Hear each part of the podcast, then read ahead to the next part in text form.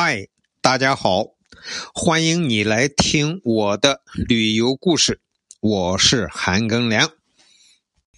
前两期咱们讲了格尔木的旅游景点，那么这一期呢，继续讲在格尔木的北边六十公里左右的地方，有一个著名的盐湖。叫察尔汗盐湖，这个盐湖呢是由达布逊湖以及南霍布逊湖、北霍布逊湖等等这些盐池汇聚而成的。而且呢，这个地方有格尔木河、柴达木河等几条内流河注入这个湖。在这个地方啊，蒸发量太大了，又不下雨，这个河呀流着流着，到了达布逊湖就没有了。所以啊，这样的河也算是一个奇观。察尔汗盐湖啊，盛产氯化钠、氯化钾、氯化镁等等无机盐。氯化钠就是食盐啊，氯化钾就是咱们农业上最常用的那个钾肥啊。格尔木还有个钾肥厂，就专门生产这个的。除了这些产品呢，还有伴生的镁、锂、硼、碘等多种矿产。那个锂就是咱们现在手机用的那个锂电池，就那个锂。从格尔木。出城往北走，有一条公路，原先叫顿格公路，就是从敦煌到格尔木的公路。现在全国公路统一编号，这个就是二幺五国道。这个国道呢，在一出格尔木不远的地方，有一段笔直的公路，叫万丈岩桥。这一段路呢，就是用这个察尔汗盐湖里的盐修成的桥。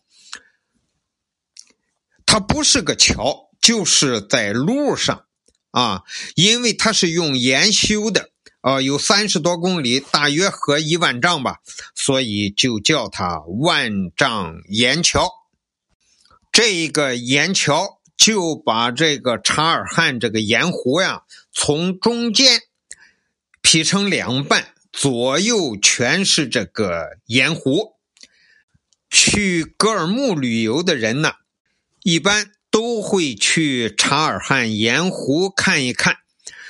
呃，既是旅游参观，又能长一些知识。在盐湖的周围，因为它的盐分太大，所以啊，这个地方是寸草不生。但是呢，它却孕育了晶莹如玉、变化万千的神奇盐花，就是那些盐在结晶之后形成的美丽的结晶体。这些卤水啊，在结晶的过程当中，因为浓度不同，结晶的时间长短不同，呃，结晶的盐的成分有一些差异等等的原因，就形成了形态各异、鬼斧神工一般的盐花。这些盐花啊，一般就是在那个盐水里露出水面。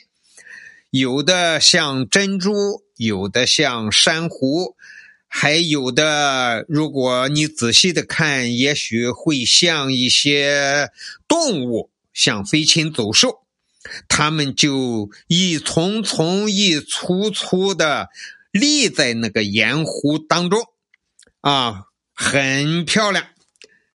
以前啊，我们在格尔木工作的时候啊，就把那个地方也叫做察尔汗钾肥厂，因为钾肥是他们的一个主要产品。我呢，因为有学生呃，就是我离开格尔木之后，我那个学生都长大了之后呢，有在这个察尔汗呃盐湖工作的，所以我们就到那个察尔汗盐湖参观呢，我的学生就会出来接待，把我们领到他们的办公室坐一坐，然后呢。再带着我们到他们的盐湖区看一下，一般还要坐一个他们的车，看看他们的那些盐是怎么采的。呃，啊，除了我们之外，还有别的游客也都在那儿呢。呃，会有很多游客呢，就脱了鞋、脱了袜，到那个盐水里头走一走。虽然那些盐湖的呃盐水啊浓度很大，但是如果你的腿和脚没有呃外伤，呃去里边走一走还是没问题，不会造成对身体的危害。那么在他这个工厂。呃的前边的展览区呢，也向游客们展示了这个盐湖在中国的位置，那就是在中国这个钾肥行业的地位。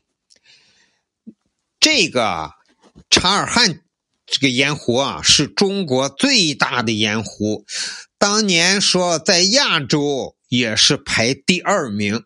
那么那个第一名在哪里呢？就是在以色列的死海，死海盐湖的产量是亚洲第一名的。那么咱们青海格尔木这个察尔汗盐湖呢，它的蕴藏量和产量都是全亚洲第二名的。钾肥厂的那个展览区啊。还向大家展示了全世界和中国国内的别的呃这个盐湖，比如说咱青海就有个茶卡盐湖，呃，还有一些盐湖了啊，世界各地的盐湖在那儿都有展示，而且他们那个展厅呀也弄了一些烟花，哎，在那儿。非常漂亮，大家照相最多的地方就是一个是烟花，一个另一个就是那个世界地图，上头展示的全世界的那些呃大大小小的盐湖。所以到格尔木旅游，到察尔汗盐湖来看一看还是很不错的。那么今天的故事呢，就给大家讲到这里，感谢你的收听。咱们下期再见。